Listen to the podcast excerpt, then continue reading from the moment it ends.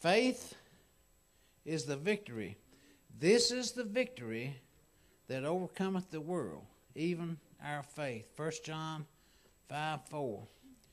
Faith pleases God. Faith cometh by hearing, and hearing by the Word of God.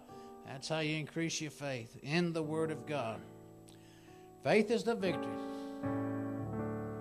We'll sing all four verses.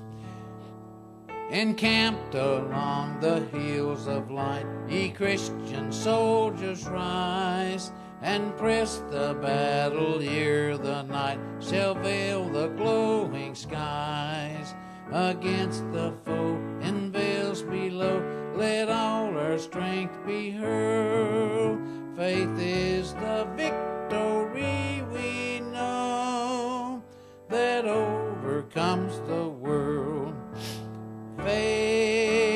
the victory.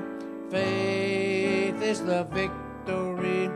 Oh, glorious victory that overcomes the world. His banner over us is love, our sword, the word of God. We tread the road, the saints above, with shouts of triumph shod. By faith they like a whirlwind's breath swept on o'er every field. The faith by which they conquered death is still our shining shield. Faith is the victory.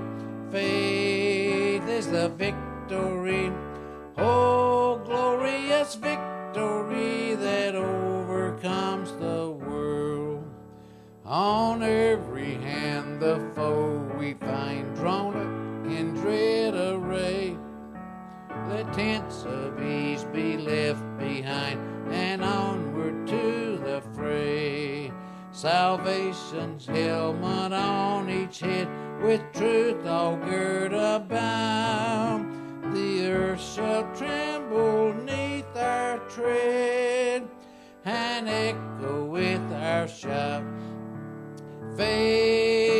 the victory. Faith is the victory. Oh, glorious victory that overcomes the world. To him that overcomes the foe, white raiment shall be given. Before the angel he shall know his name confessed in heaven. Then onward from the hills of light, our hearts with love aflame will vanquish all the host of night in Jesus' conquering name. Faith is the victory. Faith is the victory. Oh, glorious victory that overcomes. Amen. I like that song. How many does not know that song? A few? Okay. Did you like it? Don't raise your hand. Amen. It's got a lot of great truths in it. And I kind of like the rhythm of it. It's kind of mili- military type rhythm. So uh, I like that. He hideth my soul, hymn number 611. 611. He hideth my soul in the cleft of the rock. It's quiz time now. Who who was he? Who was hid? The Bible tells us someone was hid in the cleft of the rock. You win a million dollars if you answer this question. Go. no. Moses, right? Am I right or wrong? You asked it. It's my answer's right. Moses. He shall hide me, he shall set me up upon a rock. Psalm 27 5. Amen. He hideth my soul. All four verses.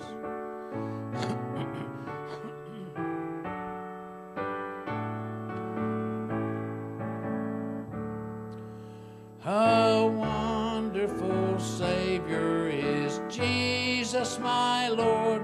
A wonderful Savior to me. He hideth my soul in the cleft of the rock where rivers of pleasure I see. He hideth my soul in the cleft of the rock that shadows a dry, thirsty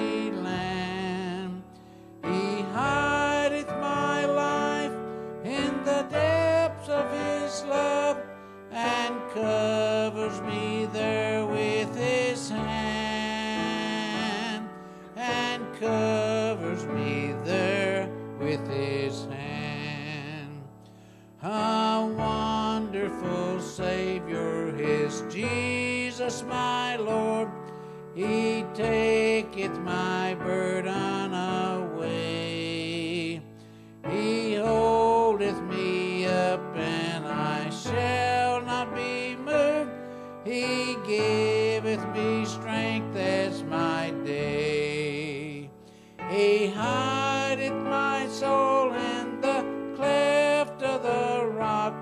that shadows a dry, thirsty land. He hideth my life in the depths of his love and covers me there with his hand and covers me there with his hand with numberless blessings each moment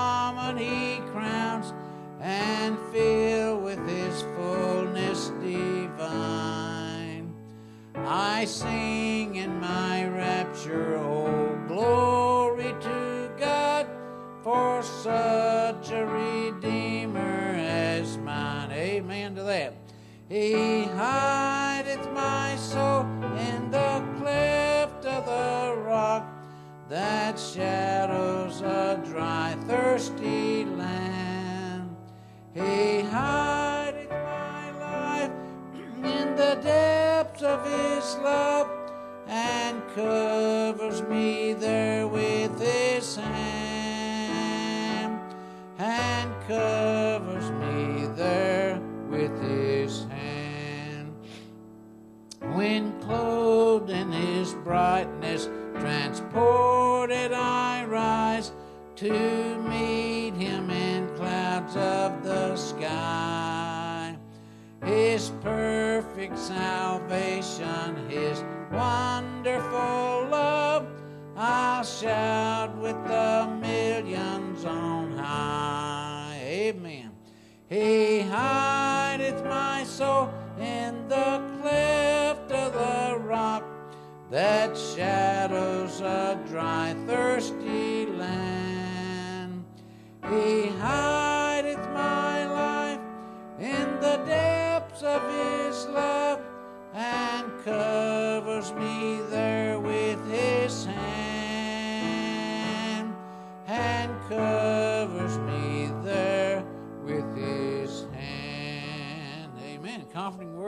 that song too. Amen. If you're able, you may be seated. you need to have. That's good. Huh? That's good. If you're able, be seated. Amen. well, I we got some Bible scholars out there. I heard you all shout out Moses. Now, now let's do for uh, some more JL's money. He's going to give away tonight. He's already given away a million dollars tonight. He's going to give away a, a million and a quarter. Not not a, a quarter of a million, but a, a just a quarter. Uh, does anybody know the chapter in which Moses is hidden in the cleft of the rock? Oh, there we go. That's pretty. That's worth a nickel. Exodus 33, one of my favorite chapters in all the Bible, especially dealing with the life of Moses. Moses goes to the Lord. This is after the big failure of the dance around the golden calf. He goes to the Lord. He's been angry. He's going through every emotion possible. He comes to the Lord, and earlier on in the chapter, he goes, he says, Lord, I don't want to go to the promised land unless you're going to be with us there and on the way. If you're not there, it's not worth it. Let us just sit where we're at. I'd rather just stay in the wilderness if you're not going to be there. And God says, My presence shall go with thee, and I will give thee rest. Now that was good. And then Moses said, Well, that's nice, but I want some more. And Moses then says, Lord, show me thy glory. Now, thy glory, he's asking the Lord, show me all that you are. And Moses can't handle that. You and I can't handle that. If any man were to see in his human flesh all of the glory of God, you want to know what happened to him? He'd poof. I don't know if poof is the technical theological term, but here's the way he'd put it. He'd croak. He'd dead. He would die. He could not handle it. No man has seen God and lived. Right? That's right. That's right. That's right. But so Moses, he says he can't see, God tells Moses, he says, You can't see my face, for there shall no man see me and live. This is why Jesus does come. Jesus comes as the Emmanuel, God with us, veiled in flesh, right? So that we can see God. And now, here's then what happens God tells him, The Lord said, Behold, there is a place by me. That's good enough right there. So he says, Thou shalt stand upon a rock, and it shall come to pass, while my glory passeth by, that I will put thee in a cleft of the rock and will cover thee with my hand while I pass by. There's a reason why what we sing matters, right? What we sing should come from the Scriptures. What we sing should be biblical principles, they should be biblical themes, it should be pointing to Christ. and it's a wonderful truth that we have tonight that we can sing about the Lord who delivers us and allows us to know Him, to see Him. And though we might see Him veiled, there's coming a day, as we sung this morning, that one day we shall see him face to face. I can't understand all the glory that that will be. And we can debate about whether you're going to see the Father or just see the Son. I know this I'm going to see the Lord. I, I don't know what all that's going to mean, but I know when we see him, it's going to be all right. And that, that's going to be worth it. So tonight, before I end up preaching in Exodus, take your Bible, turn to Psalm 18.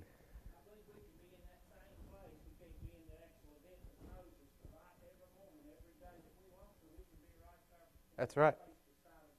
Yes, sir. That's right. That's right. Moses could have went on about his day, but he's the one that asked for the Lord to show himself. There you go. Yes, sir. That's good. That's good.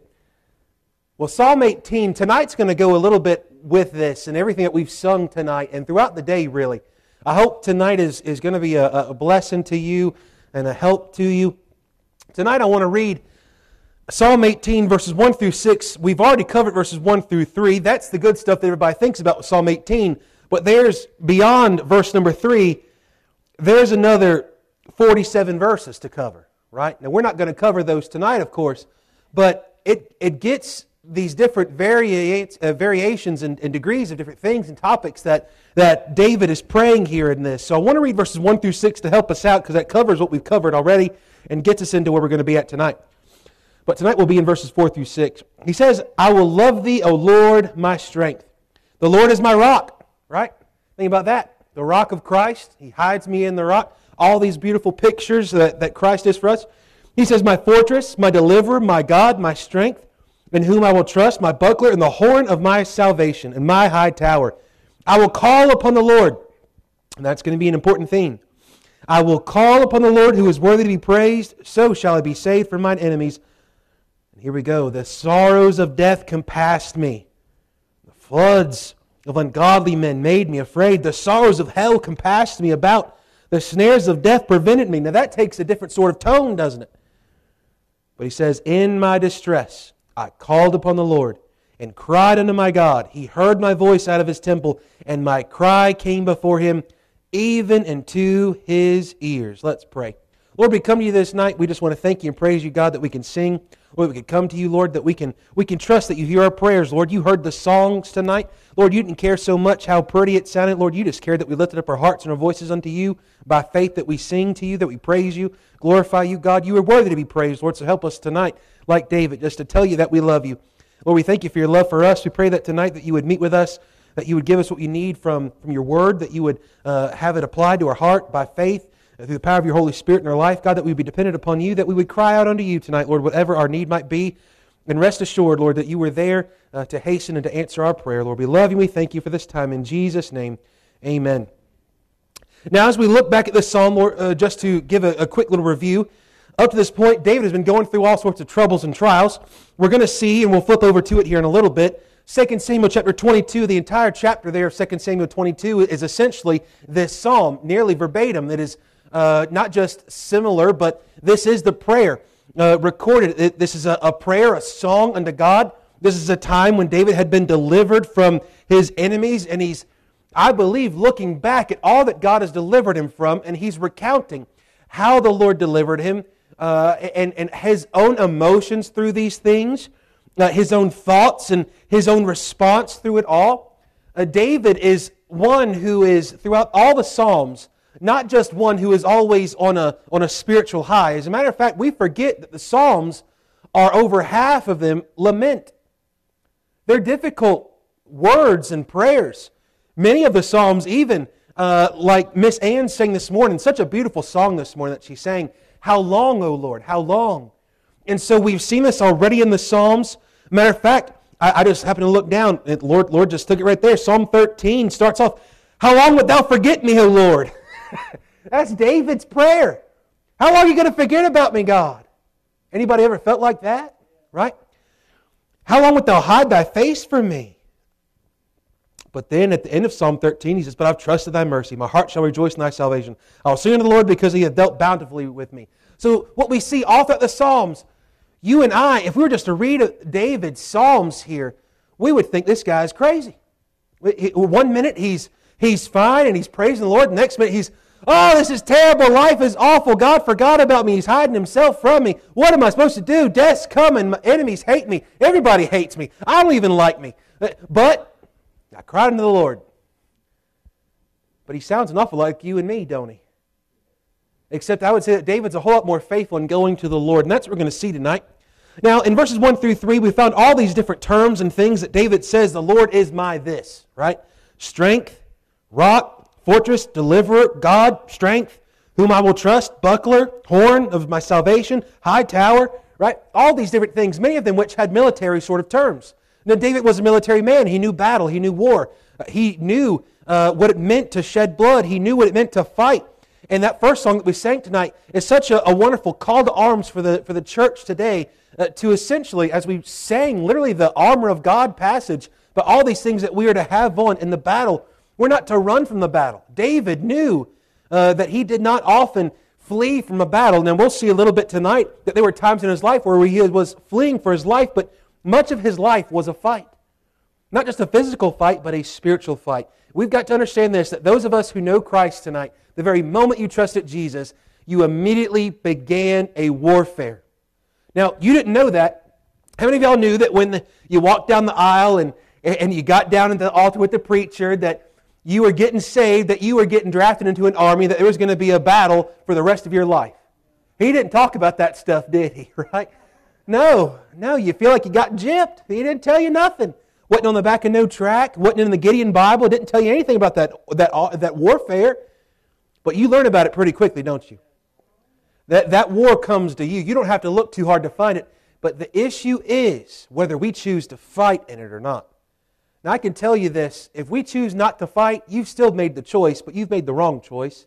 You're not going to make any spiritual progress moving backwards, getting pushed around by the enemy. Now, David knows this. He knows it's time to take a stand.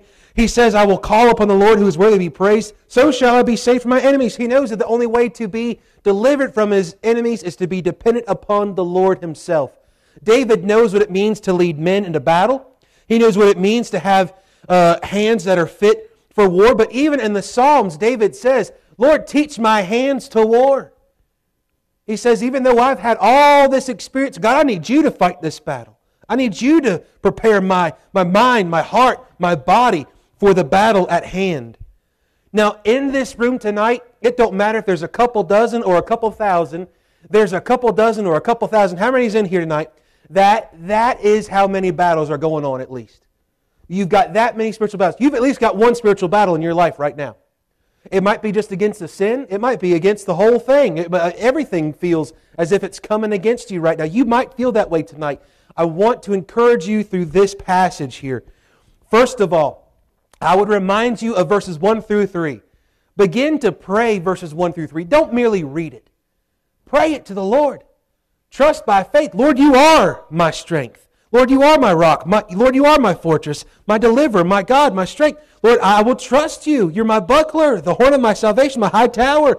Lord, I'll call upon you. You're worthy to be praised. And Lord, I know you'll deliver me from my enemies. You say, well, what if he doesn't? What if I die? Well, then that's deliverance for the Christian, isn't it? To be absent in the body, be present with the Lord, the worst thing that could ever happen to a Christian is that we die and go to heaven. That is the ultimate deliverance. That's the deliverance we're longing for, anyways. Now, let's get into verses 4 through 6 tonight.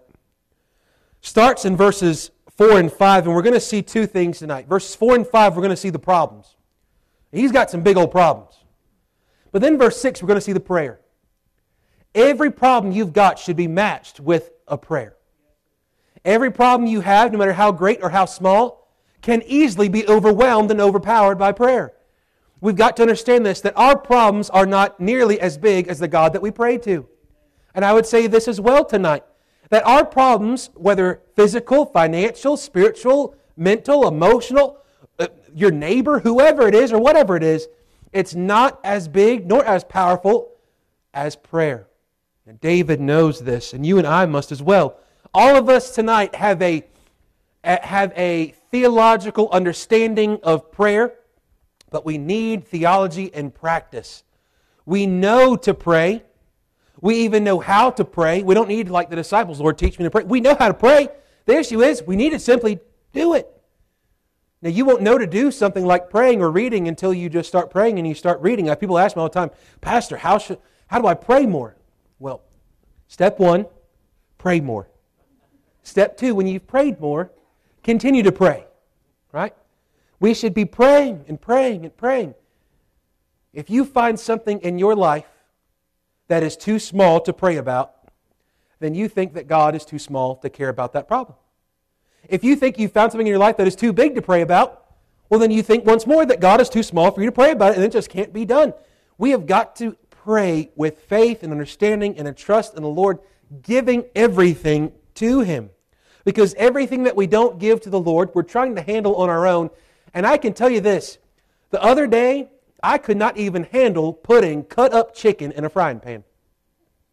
Thank you, Miss Cammy. Good know you're live back there.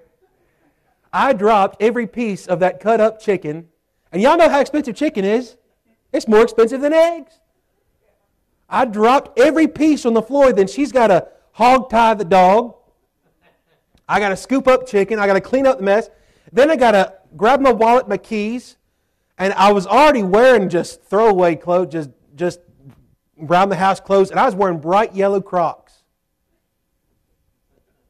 If you see, if you drive by my front yard, that's what you'll probably see me wearing: bright yellow Crocs. That's your preacher. You go, yeah, yeah, that's my pastor right there.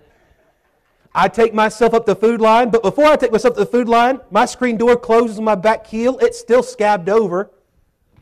I thought bad thoughts. I was angry. I was mad. I was frustrated. Everything else. Nothing was going right. I just spilled all this chicken. I, now I got a cut on my back heel. I go up the Food Lion. I come back. I thought I had some problems.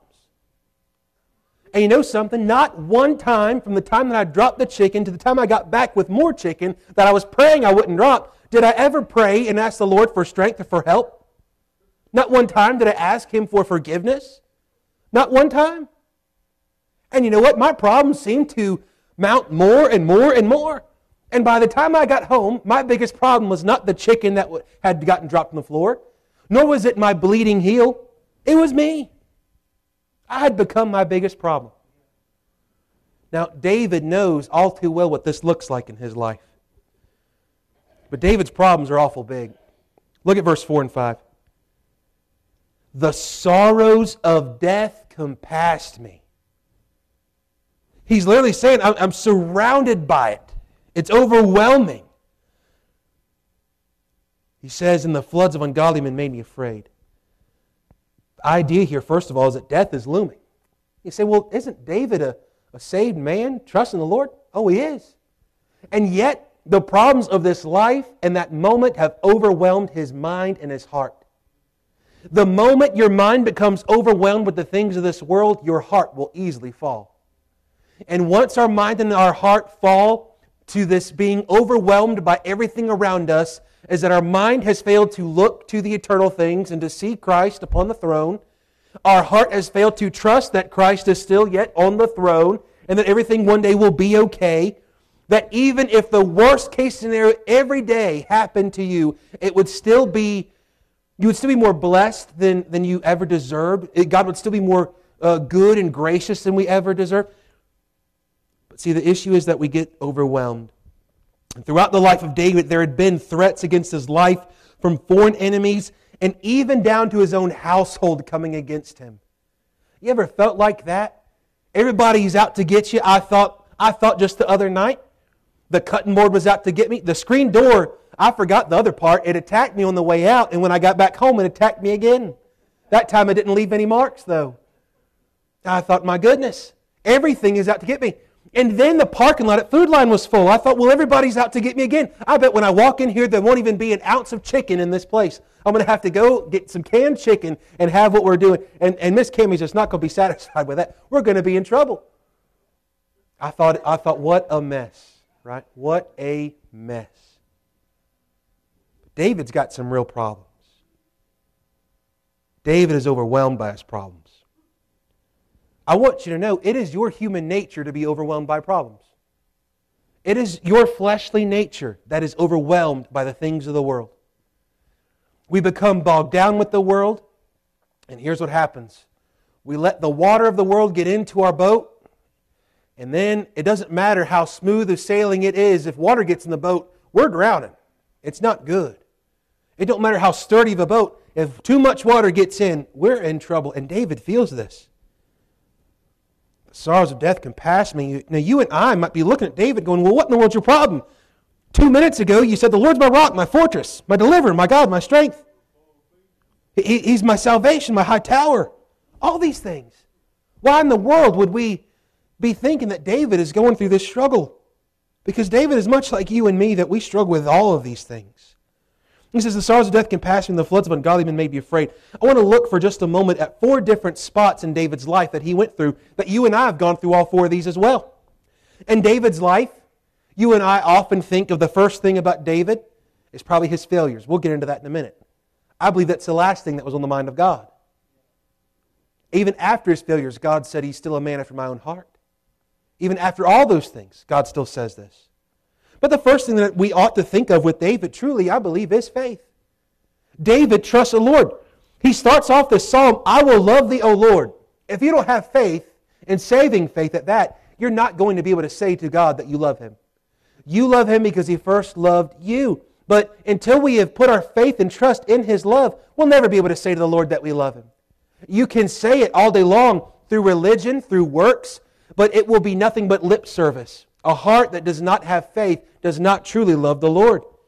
He trusted God from his early age. He was used of God as a shepherd, a brother, a warrior, before raising him up to be king. He was a man after God's own heart. And God made a covenant with David. You know what it's called? The Davidic covenant. And it's a great one. Here, God promises to David that though you might not be able to build my temple, because of the things that have happened in your life. Nevertheless, David, it will be through your lineage that the temple, one, will be built. So praise God for that. That's good. But two, and even greater, through your lineage, the Savior will come. And he will be a greater king than you or your son ever could be. He will be the one who will rule and reign forever and forever. He will be the Messiah that I've promised of old. Now, you don't get any better than that. Others can build a temple, that's a great thing. But to have that promise from God, that's even greater. David trusted the Lord. As a matter of fact, we find even in the early stages of David's life with the battles that he faced, he talks about this to Goliath, to his brothers, to, to King Saul. And he says, Why would we not trust the Lord? Who is this Philistine? Who is this who is this sinful dog who comes against us, who comes against the Lord our God? We'll trust the Lord. Battle belongs to Him. We're just going to give it to Him. we're going to slay Him today. Why would God not deliver us? He's one man. We serve God. Is God not greater than Goliath? The second thing that we find in David's life is that he had a fight. Not just one fight, but it seems as if his life was one long fight. A battle that never ceased. Then notice this. The moment you have faith, you enter into that fight, don't you? That fight won't end until you leave this world behind. This is why when Paul's life and ministry is coming to an end, he writes to Timothy and says, I've fought a good fight, I've run my race, and it's over. He goes, It's your turn. He goes, my, my fight's done. Now, when we see all throughout the scripture this idea of spiritual warfare, we find that there is this continual wrestling, there's continual running and fighting and, and perpetual warfare until the day we leave this world behind. Now, here's what often happens the average Christian today wants to merely survive the war and not really win it. But here's the thing we've already been given victory in the war, and so we need to live and fight out of victory. Put on the armor of which God has provided and given to you, and go win the day. Go fight the good fight of faith. Now, the only way to do that, as we are seeing throughout the scripture, is to live as David did, to live a life of faith. The only way that I'm comfortable enough going into the battle is I'm able by faith to say, The Lord is my strength, my Lord, my rock, my fortress, my deliverer, my God, my strength, my buckler, my horn of my salvation, my high tower. When I can say all that by faith, then I can enter into the fight. David fought off wild beasts that came against his flock. He fought Goliath, fought many of the enemies of Israel. He even had to fight enemies from within. Even at time the armies of Saul that came against him. Even at times those in his own household that came against him. What a terrible thing. This just goes to show us that whether from within or without, there is always a fight to fight. Now, either we are fighting the good fight or the, the fight is going to come to us and it's going to whoop us. Some of us have been whooped so long that we forget that we're called to fight. That the church, I believe Adrian Rogers put it this, uh, this way, and I don't remember the exact quote, but he talked about that, that the church is not a, a cruise ship, but the church is a, it's a battleship. Right? We're not meant for comfort, we're meant for the battle. We're meant to, to be led of the Lord and to go into the fray of the battle. We just sang it earlier, and most of us are singing either one because we've never heard the song, we're kind of mumbling along. But if you read those words, you think about this, there is something to this idea that there is a constant fight. Now, how many of you would say tonight that you want to win the fight of faith? Of course we would.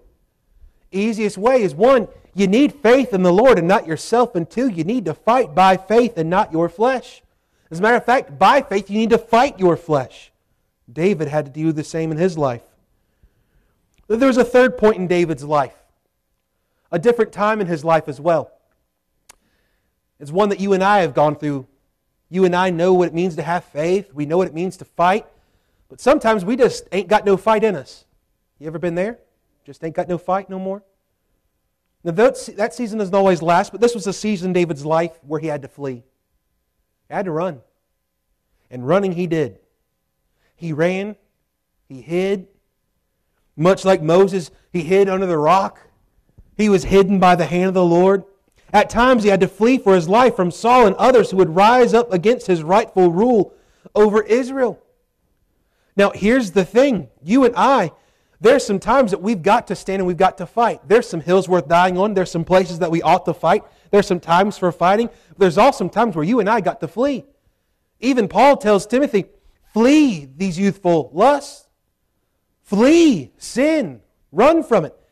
If sinners entice thee, consent thou not. The idea is like Joseph. Even if you've got to run away naked, you run away. If sin is there and the fight is so hard, run, flee. Now, David had points in his life where he would stand and fight. But there were times, even in David's life, when he's on the run, fleeing from Saul, and he has an opportunity to get back in the fight. And you know what he does? He doesn't. He'd wake up, or rather, Saul might wake up and go, What in the world? Is that you, David? Yeah, that was me. The Lord delivered you. I spared you. The Lord spared Saul. And David would say, I'm not going against God's man. David could have fought right there. Matter of fact, David could have taken vengeance. David could have done all those things. And truth be told, probably been in the right in doing so. He had the rightful heir at that point.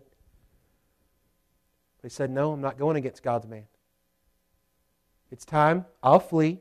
God will take care of this. There are some times in your life where you got to fight. There's other times in your life you got to flee. Fleeing does not mean that we're failing. You can fight and fail. But there's another portion of his life as well. Even darker than the difficult days of fighting and the dark and difficult days of fleeing from his enemies. And that was David's own failures. You and I could think of many of David's failures. Matter of fact, we often do. We hear messages about them. We give pop quizzes about them, right? Tonight, I could give away more of JL's millions of dollars that he's offering up. And, and I could ask you guys about the sins in David's life. Some of you guys could probably just make up sins if you thought you were really going to get some of his money. I probably would too. I could think of three or four. But though his sins were many, the mercy and grace of God was much more than his sins ever could amount to. I wanted to give you this quotation by, by a writer who talks about all these different failures, but he doesn't just talk about the failures, but he talks about the consequences of these failures. Every sin has a consequence, whether immediate or not. We've got to understand this. Sin does not just have a consequence immediately. And what here's the mistake that we make, even as saved people, is that we sin against the Lord and we don't get, you know, struck down by lightning, and so we go, well, it must be okay then. Well, you might not get hit by lightning, but rest assured there are consequences. There are consequences that you might not even see that day. You might not even see them that week. You might not even see them that month, but rest assured in your life, what we sow, we will reap. Here, this author, he writes the account of David's positive, dramatic rise pivots with the story of David's sin with Bathsheba. Through the prophet Nathan, God rebuked David and showed that he valued character more than competence. David's humble response led God to promise forgiveness. However, God also promised continual trouble in David's own family. There's nothing that's as troublesome as trouble with family. There's nothing as troublesome in the house of God than trouble with other believers. These things aren't good, they're devastating, they're debilitating. But God also promised continual trouble in David's own family. These troubles dominated the remainder of his reign. David's eldest son, Amnon, raped his half sister, Tamar. David failed to take action. Tamar's brother, Absalom, killed Amnon in retribution and fled north to Geshur the neighboring kingdom from which his mother had come. David again failed to take action after Joab rebuked David through a wise woman. David recalled his son but refused to meet with him until again prompted by Joab. David's failures and inability to take proper action within his family contributed to greater problems within the kingdom. His son Absalom rebelled. Many of the Psalms that we've gone through already deal with that rebellion, that difficult time in David's life. David survived the attempted coup, but Absalom did not. Other troubles followed, including rebellion by a relative of Saul. In a final error, David ordered a census of the Israelite men uh, available for military service, uh, showing a, a trust in their own hand. And this brought on God's judgment, and David saw thousands of his subjects die in a plague. David ended this disaster by buying property that became the site of the temple. He had a lot of failures, didn't he? And there's more in between there. He had a great deal of consequences. And David's sin not only affected him, it affected his family, but because of who David was, it affected the whole kingdom, didn't it? It affected the whole nation. Could you imagine this if every time you sinned, something bad happened to America? We'd be in trouble, wouldn't we? Now, imagine this. What if, what if you started understanding or thinking this way that your sin would affect your spouse or your children or your grandchildren. Might change the way we think a little bit. Even if it just affected those inside of our, our home. Well, what if we thought about our sin affecting our church? You say, well, whew, thank God it doesn't. But it does. It absolutely does. As you go, goes your home. As your home, goes us. As us, goes our community, all the way down the line. Now, praise the Lord, though. because through all of David's failures, God still used him. God kept his word, God kept his promise and his covenant with David. And even, and I love this, what was included, even with the consequence of David then having to buy the land, it was the land for the temple. Though David could not build the temple, he was responsible for getting the provisions for it. God uses people's failures. He teaches us to trust Him, and He works it out for our good and for His glory, even if our good is to be chastened a little. God is always at work, even through our, our ups and our downs, regardless of the part of our life that we're in. God is at work, and we can trust in that tonight. Now, there's the source of our problems, and even David as well the world, the flesh, and the devil. As First John tells us, the lust of the eyes, lust of the, of the flesh, and the pride of life. You can look at David's failures, and all of those were contributing factors, weren't they? But you can look at your own failures and my failures, and you can contribute the same exact thing to those as well. Here's the thing about David David created many of his own problems, did he not?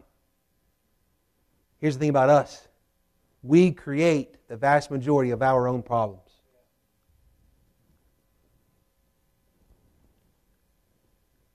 But David, here in this psalm, says, The sorrows of death are everywhere. They compass me.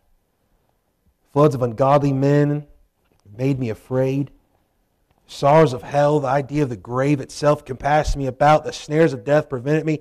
Meaning everything is overwhelming me like a flood.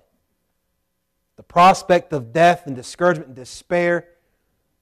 All of the evil men that I know, including my own family, has come against me.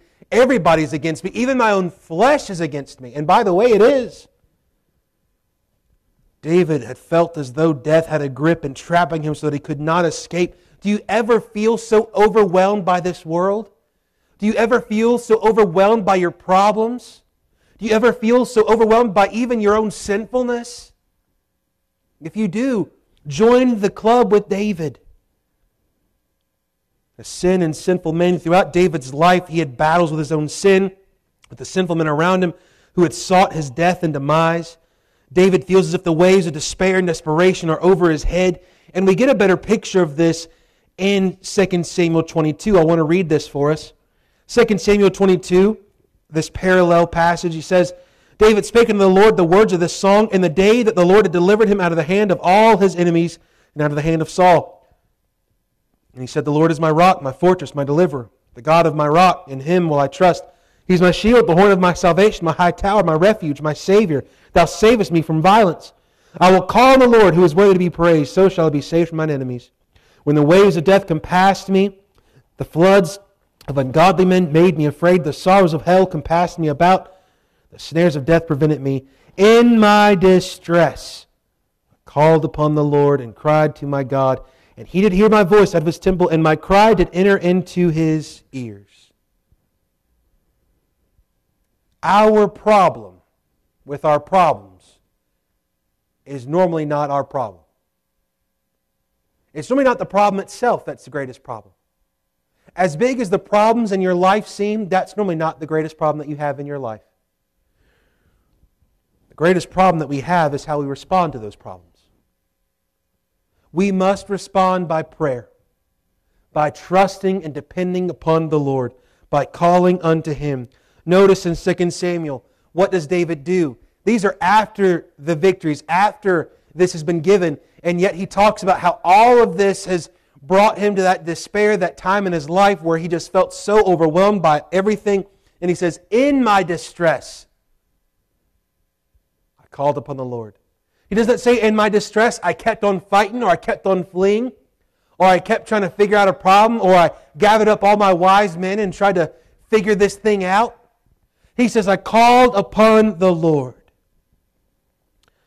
Our greatest problem is that we respond incorrectly to our struggles in life. Perhaps that is our biggest problem is that we don't know how to deal with problems. But the only way to deal with anything, whether it's a problem or a high point of our life and everything else in between is simply by prayer. Now let's look at verse 6 tonight. We've seen the problems of verses 4 and 5, and now we must see the prayer. In my distress I called upon the Lord and cried unto my God. This is no just soft spoken prayer. This is no simple, Lord, I sure could use some help. This is a desperation. This is everything in David that is so overwhelmed now goes to the Lord because he knows that as overwhelmed as he is, he can never overwhelm the Lord. God has never one time been overwhelmed. God has never one time been overworked. God has never been one time so stretched out in the universe with his hands taking care of everything that this world and universe has to offer that he's gone, Look, I'm going to need you guys to hold up the prayers for about a, five, six minutes. I just need a quick break. Never one time. He is the God who never slumbers or sleeps or grows weary. He is always there to hear his children pray. And the answer to trouble is to trust in the Lord. Old Teddy sang this last Sunday night. Pray my way out of trouble. Right, Teddy? That's a good song. Why? Because here David, I don't, I don't think that song was around for David, but you know what? David knew that when, he, when trouble comes, I must pray. When good times come, I must pray. I must pray. I must pray. I must pray. And you and I have got to understand this that when we don't pray, what we are saying is that we can handle it. Now, I believe that one of our greatest issues with praying is this it's not so much that you and I think that God. We go theologically, God can. He's God after all. The issue is not that we think that God can't, the issue is that we think that we can. The issue is that we think that we are bigger than what we are. The issue with our prayer life is that we think that we're stronger than what we are. The issue with our prayer life is that we think that we are more mighty, more spiritual, more powerful, more mature, more advanced, more sanctified. I want you to know the more sanctified that you are in this life, the more that you will pray. If you want to find someone who's godly, find somebody who prays. You want to know someone who knows the Lord and is godly and is growing in a sanctified walk with the Lord? Find someone who is in utter dependence of God alone for every need of every day. Until we find our great need, we'll never find a need to pray. And David knows who God is, and therefore he trusts him. We find this in Psalm 1 through 18, 1 through 3. He knows who God is, but the fact that we know who God is, that should not drive us to just this sort of theological idea of where we go, okay, well, you know, this is who God is, so maybe he can. It should go to God all the more going, because this is who God is, I will trust him. I will go to him. I will call upon him in my distress. I will cry unto my God because he is all these things. F.B. Meyer puts it this way the greatest tragedy of life is not unanswered prayer, but unoffered prayer. We should have prayer in every circumstances. Prayer should be like breathing for the Christian. It should be the most natural thing that there is. No one in this room tonight is having to tell your body out loud, verbally, or even inside your mind or conscience, okay, in, out, in, out. Anybody having to do that? No. Why? Because your body naturally knows to breathe. As a matter of fact, what causes problems is when your body stops breathing on its own, right? You've got to zap it back in and remind, hey, keep going. Here, we've got to understand that praying to the Lord, communicating with the Lord our God, should be the most natural thing for us. But when prayer becomes unnatural to us, it's because there's become something between us and the Lord. There's become something in between that now hinders us, and it's nothing that God put there, but rather it's our overwhelmness. I know that's not a word, we made it up, it's a real word now. We, we have all of our problems and all of our sinfulness, all of our failures, all of our opinions, all of our strength, all of our virtue, all of our might, all of our knowledge that we've built up throughout years, and now that becomes a big old problem that hinders us between us and the Lord. Prayer can knock it down. The problem with prayer is that we don't pray through our problems. David prayed through his problems. Paul prayed through his problems. All throughout the Bible, we find people that prayed through things, not merely about things. You and I pray for deliverance, but we need not merely pray for deliverance. I'm not saying not to pray that tonight. I like to be delivered from a lot of things. However, we need to learn to pray through the circumstance, through the trial, through the suffering, through the Sauls and the Absaloms who come against us, who hate our guts. We need to pray through our sin that tells us that we can't go to God. Perhaps that's one of our biggest challenges. I know it's one of mine. You sin in the morning or sometime of the day, and you say, Well, now I just can't pray anymore. I'll have to start all over tomorrow. The greatest thing that you can do is immediately go to the Lord. Not run away from Him, but go back to the only one that can help you in the first place. Now, David instinctively continues to call and cry out to God. In verse 3, he says, I will call upon the Lord who's worthy to be praised. So shall I be saved from my enemies. So in verse 3, he's already determined, I will call upon God when it, at all times because he's worthy for me to go to him, and then I will be delivered. Notice this, it seems that the more that we pray, the quicker deliverance comes. Not necessarily because the problem goes away instantaneously, but rather through prayer in the midst of suffering and trials, God gives a strength that is not our own. God gives all that is needed. As a matter of fact, what we find is that you and I tend to forget that God is our strength and rock and fortress and deliverer, and, and the one that we should trust, and our buckler, and the horn of our salvation, and high tower. We tend to forget those things. But as we pray, then we can claim those things that God says that He is. We can have them applied by faith to our heart. And now, even though your deliverance might not even be in this lifetime, or even after finishing a prayer, or even a year from now, or however long it might be, we can rest assured that God provides and enables everything that is needed in our life to press on. David knew this, and you and I must know this. There will be no perseverance without prayer. You'll quit without prayer. And the easiest way you'll quit without prayer is because you'll quit praying. It's easy to quit praying when you've already quit praying. It's easy to quit when the problems and the trials of life come, when you no longer are going to the Lord for everything.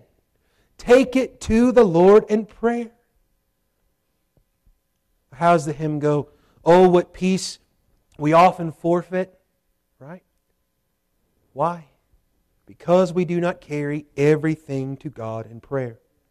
Now, David doesn't pray empty, but rather he prays filled with faith, trusting that God hears, cares, and will come to his aid. As we've talked about, because God hears and because God knows us, he cares. I would tell you this tonight that God cares much more about your problem in your life than even you do. You might be the one affected by it, but God cares. God knows. His thoughts are many. How many's many? It's a lot. Innumerable to think. We think about us and we think about our problems an awful lot, but I can tell you this the Lord does as well. And He cares. In my distress, I called upon the Lord and cried to my God. And notice what David says He might hear, He'll wait and hear. No, he says, when I call, when I cry, He heard. The tense changes. He's like saying now, He's already heard me. He's already heard my prayer.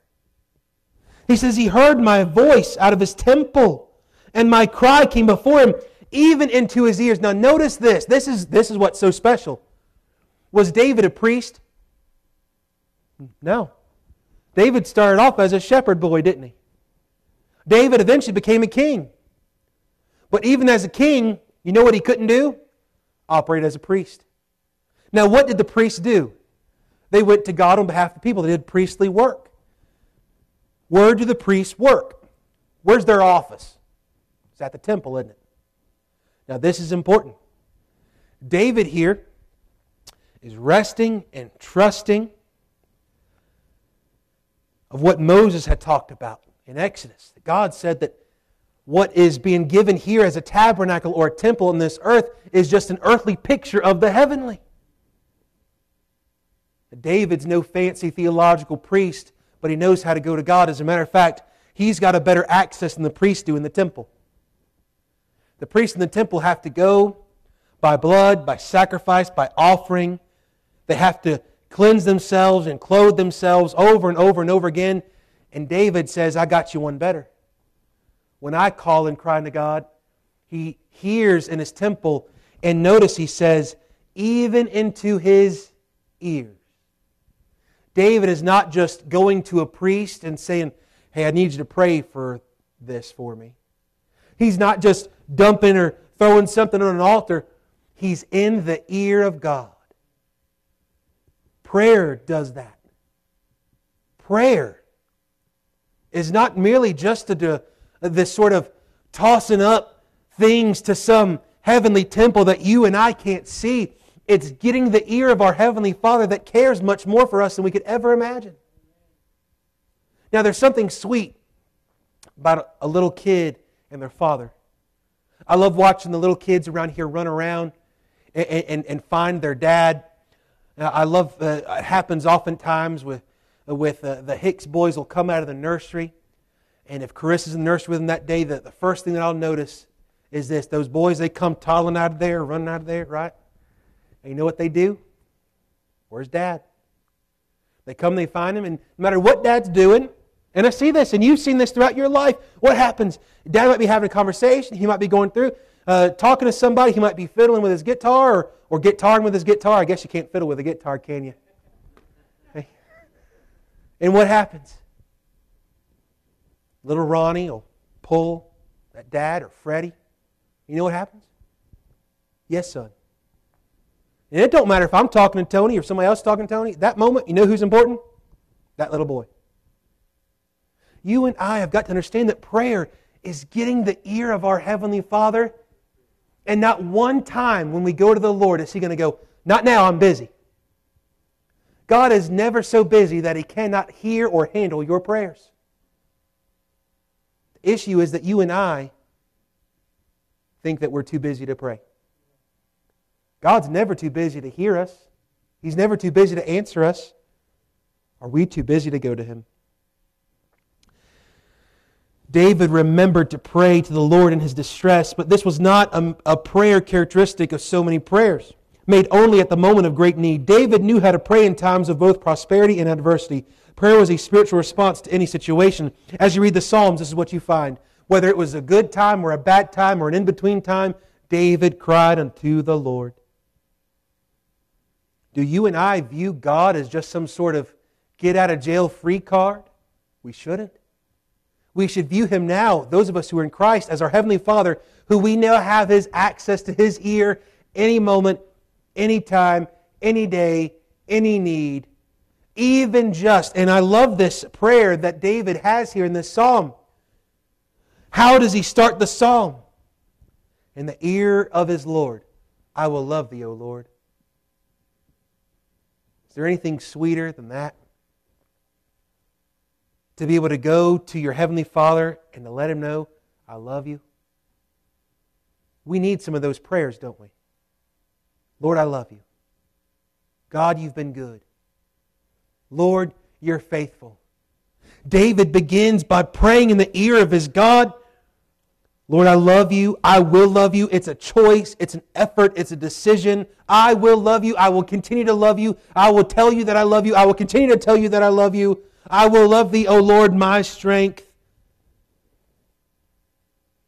David knows the power of prayer. Praying gives legs to faith.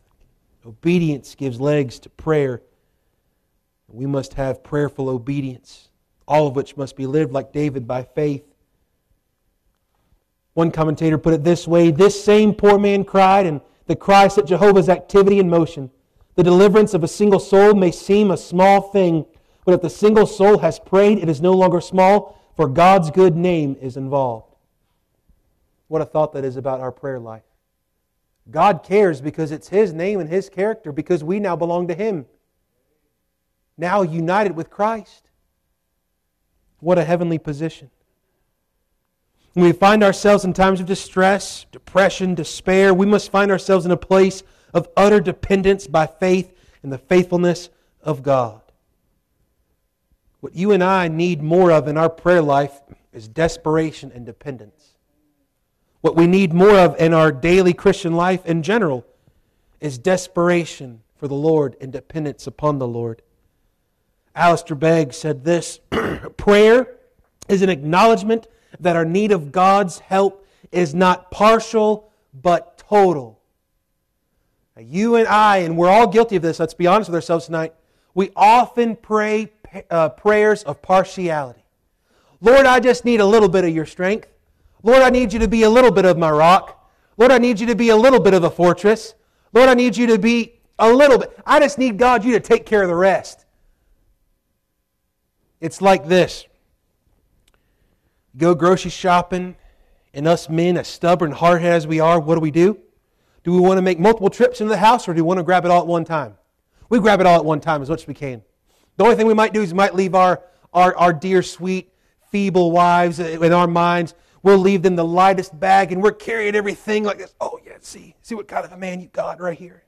We're carrying it all in there. We're struggling, we're huffing and we're puffing. You know what? Sweetheart, would you, would you grab that bag? That'll, that'll just take care, that'll just please me. Oh, yeah, that's great. Thank you. You and I pray going, God, not to bother you so much, but I, I've got all this, but if you could just grab that last bag for me, that would that'd be a big help. God can take the whole load. God can take care of it all. There's nothing wrong with going to the Lord and saying, Lord, I, I'm, I'm pooped. I, I'm, I'm, I'm gone. I've got no strength to be utterly, completely dependent. God, I don't need a little bit of your help. I need all of your help. That's what we need more of in our life. God delights in our dependence of Him. Because in our dependence upon Him, He's able to work things for our good and to display His glory. And as God works in our life, what naturally happens is not only that he displays his glory, but that he receives the glory every time we go to him and say, Lord, I can't, but you can. Lord, I don't need just some of your help. Lord, I need all of your help. Tonight, even right now, you've got something in your life that you've asked the Lord for some help on. Now, when are you going to get rid of your pride and ask Him for all the help? What in your life do you continue to do day by day and struggle with even the littlest and the smallest of things like your job or your relationships or whatever it might be, how long do you keep wanting God to partially help you? Ask the Lord for all the help. And He's there to give all the help that we need. Let the Lord be who He says He is our strength. Notice David doesn't say, God, you're some of my strength but you are my strength. Without God, David has no strength. David has no shield, fortress, buckler, horn. He's got nothing. Without the Lord, you and I got nothing either. We'd be bankrupt. So tonight, may we draw ourselves back that in the midst of every problem we've got, that we would find the solution in one thing and one thing only prayers of faith and total dependence to the God who is able not only to help us halfway, partially, or most of the way, but trusting and asking for Him to help all the way.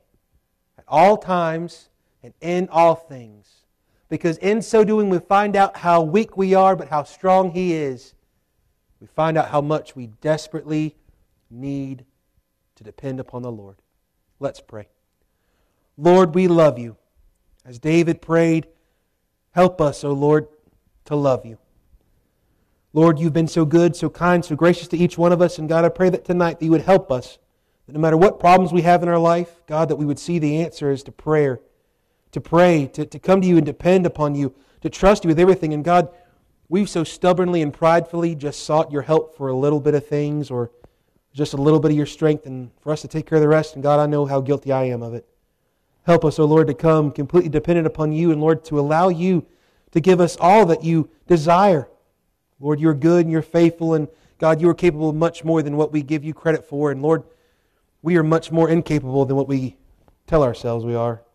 So, Lord, help us now tonight as we leave from this place to cry unto you, and God, that we would trust you with every step of our day, every problem that we face, every moment of our life, that we give each thing to you by prayer. In Jesus' name, amen.